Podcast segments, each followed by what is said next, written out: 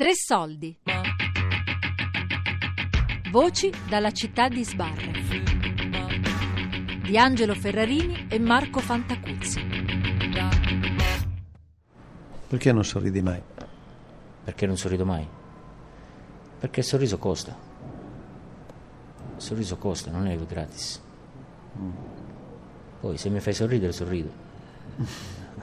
Hai visto che bel sorriso? Questa qua l'ho scritta, io ho fatto due anni di isolamento, di 14 bis, nel carcere di Lucciardone. E diciamo che è stato un periodo molto sanguinario lì. E que- una mattina mi sono svegliato dopo aver preso un sacco di botte dalle guardie. Ne ho date anch'io prima, la sera prima. Poi dopo il mattino mi sono svegliato e scrissi questa poesia qua. Tra sangue e polvere il mio corpo nudo cerca respiro. Tra sangue e polvere, senza più domande, ma solo risposte assordanti tra sangue e polvere, destinati a morire, noi esseri ribelli, ma il nemico ancora lo deve capire.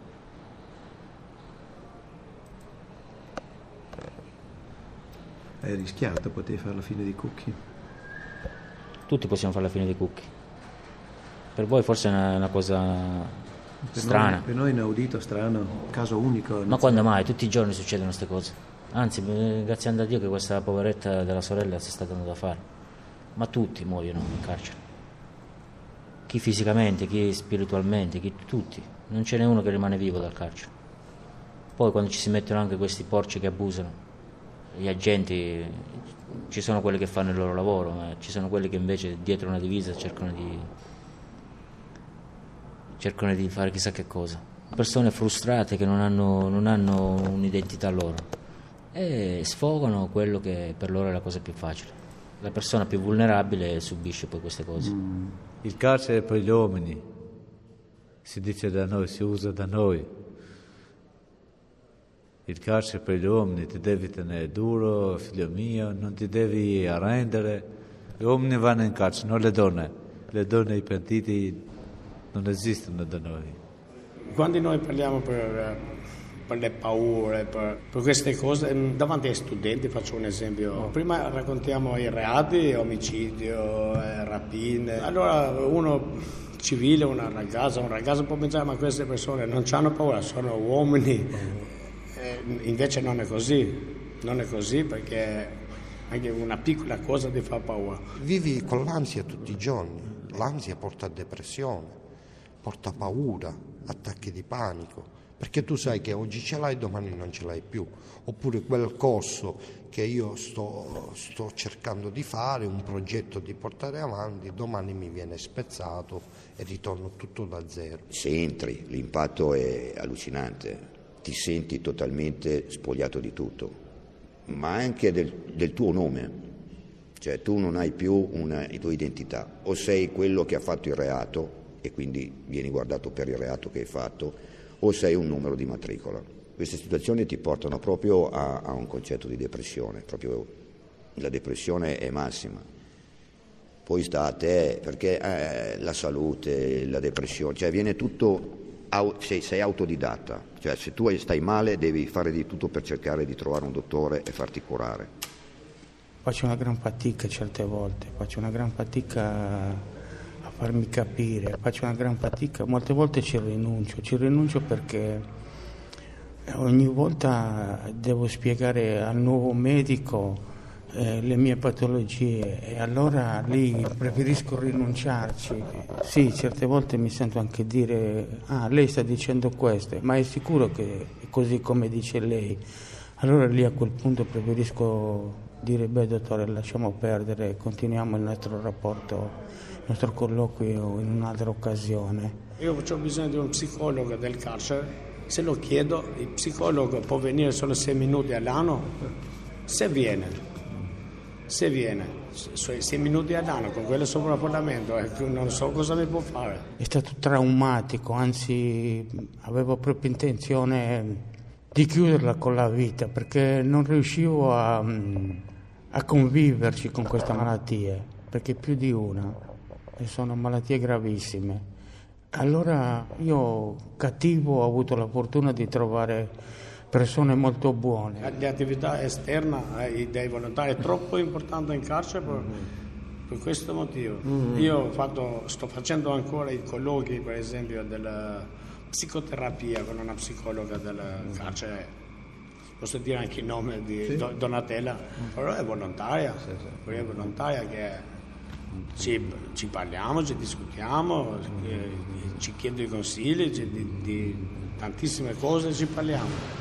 Non è la cella che è peggio di tutto in carcere, il peggio è cosa fare quando esci da cella.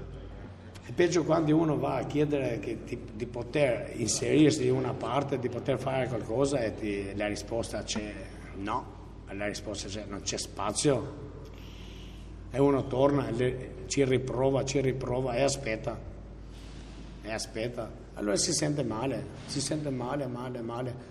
Allora, quando il cervello, eh, secondo me, va nella parte del suicidio, la persona si sente meglio, si sente meglio, dice allora la, il problema è risolto. Vuoi problemi che possono essere fuori con la famiglia, vuoi per delle situazioni magari tue personali, in quel momento stai male e senti che non hai l'ascolto o, o le persone che ti sono vicine non capiscono magari il tuo sentimento, porta a degli atti estremi. Tantissime persone hanno fatto proprio la scelta di uh, farsi dare anche psicofarmaci proprio per questo. Cioè se ci fosse una pillola che tu una volta che entri in carcere la, prendi e questa pillola ti facesse dormire per eh, tre anni e mezzo di condanna, eccetera, eccetera, io sono convinto che gente la prenderebbe, ma non uno, più di uno.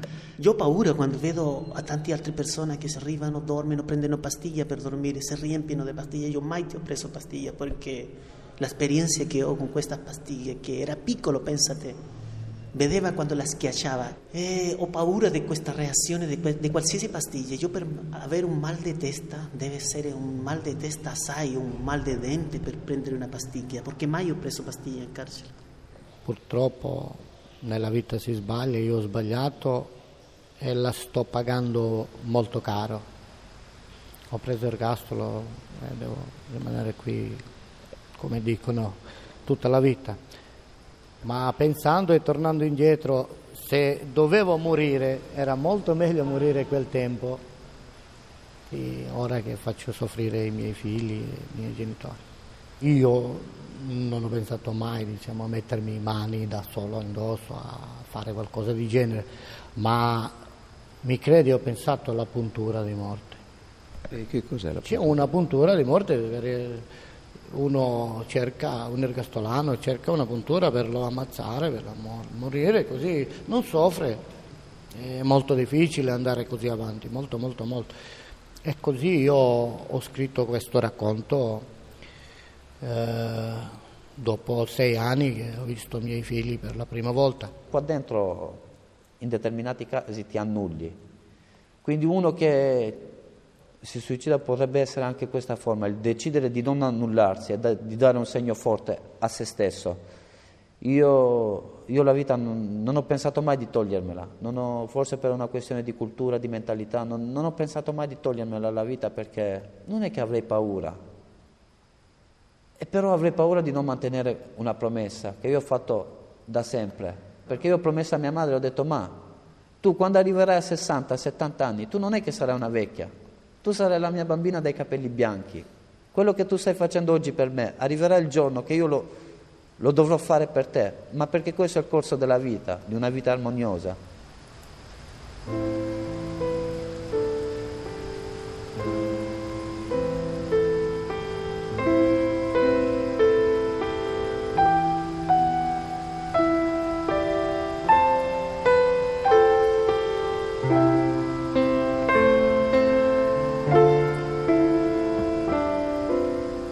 Notte è bella perché la notte io ringraziando al cielo, ringraziando a Dio non ho mai perso il sonno, nonostante tutto, non ho mai perso il sonno.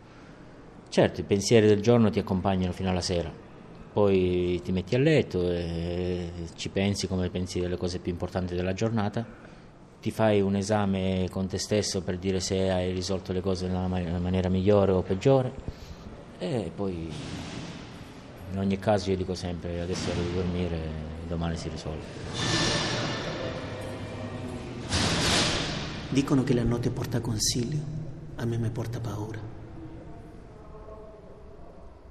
paura perché affloriscono, vengono fuori tutti i miei, lo, i miei ricordi brutti, capito? Vengono tutti fuori.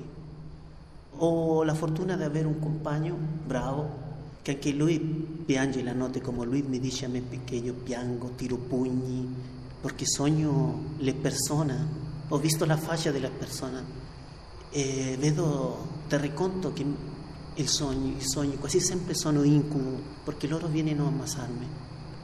Comincio a sudare, a tirare il calcio e lui mi, ferma, mi viene vicino a me e mi, trattiene così non do il pugno al muro, no? perché mi sono svegliati tante volte con i, le mani graffiate di aver dato un pugno senza volere al muro. Di notte, forse il momento in cui, siccome dormo comunque poco come facevo prima, eh, fai le riflessioni, pensi alle cose di casa, pensi a tante cose e fortunatamente diciamo che sono riuscito in questo contesto a non um, crearmi tensioni, mantenere comunque quella tranquillità, no? No, oddio, non sto dormendo, cose varie. Anche stanotte, ad esempio, quattro volte è passato la gente e quattro volte l'ho sentito perché fanno i controlli di notte, no? Per vedere che uno non abbia fatto certe cose e devi comunque viverla, cercare di viverla senza crearti quella tensione, quell'ansia. Venivano a questo incubo, io non me la faceva proprio, ho, ho, stato a punto di farlo, te lo dico, no per un che non sopportava il carcere, non, non sopportava la mia pesantezza, la mia, i miei ricordi, capito? Perché uno avendo coscienza dopo tanti anni, che ho 45 anni, so cosa ho fatto, il danno che ho fatto, che è irreparabile, capito? Questo me lo porterò sempre, sempre, tutta la mia vita lo porterò. Sogni belli, quando mi capitano di fare, eh, sono allegre tutto il giorno, perché trovo così belli il sogno che mi sveglio e voglio addormentarmi a continuare il sogno, capito? E mi sforzo con, conscientemente a prendere il, il, filo di quel sogno che stavo sognando prima. Eh, sono i sogni, si svaniscono. I sogni, delle volte li continui ancora che, che 20 minuti così da sveglio al mattino perché mi alzo, tac tac tac, diciamo alle 7 sono già in bagno, faccio il caffè, vado alla finestra del bagno, fumo una sigaretta con la finestra aperta e guardo fuori finché è buio e penso quello che ho pensato sera prima. Ecco bei pensieri, brutti pensieri. E certe volte mi capita che svegliandomi la mattina mi trovo in un posto che non, eh, che non riconosco. Cioè, dico ma dove mi trovo? Perché può essere che ho fatto un sogno bello, che sono stato con, eh, a scuola dei miei figli, o ho abbracciato con mia moglie o con i miei genitori e poi mi trovo in un luogo dove dove non, non capisco come ci sono finiti.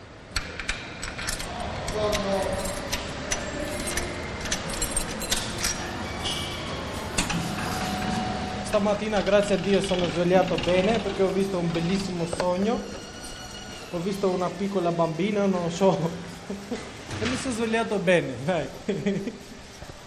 Questo volevo sottolineare. Io sono allegria, di ristretti orizzonti, soprannominato da Ornella come bamboccione. che non faccio niente. Ornella è la direttrice di ristretti orizzonti. Però questo rumore di cosa non dà fastidio mentre gente lo vuole ascoltare, no? Eh, sì, è il rumore di fondo della um, schiumetta. Adesso ti offro caffè anche Così questo si chiama in albanese caffè trimos, perché è caffè fatto di uomini. fatto di? Uomini. Uomini d'onore. Ah, uomini d'onore. Caffè, caffè 15 uomini, di solito siamo in 15, oggi ne sono 5. Mm. È giorno di colloquio. Non parlano, sono già tre volte che non mi portano racconti e io glieli porto sempre. Oggi tocca a Carver, la casa di Chef, lettura, commento, ascolto. Arriva la guardia, sì, l'assistente. Un urlo secco. Flamor, Flamur si alza e siamo rimasti quattro. Alle dieci ho finito di leggere e commentare la prima parte, loro non dicono nulla. Già si alzano per fumare la sigaretta. Possiamo? chiedono. Ormai siete alzati, fate pure. Poco dopo l'assistente arriva anche per me. Li chiami dentro, non possono stare a fumare in corridoio. Sono in elenco per il corso, in corridoio non ci possono stare.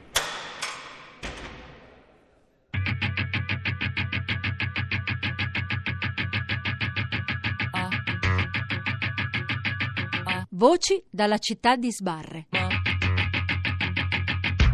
di Angelo Ferrarini e Marco Fantacuzzi. A cura di Fabiana Carobolante, Daria Corrias, Elisabetta Parisi e Lorenzo Pavolini. Podcast su tressoldi.rai.it.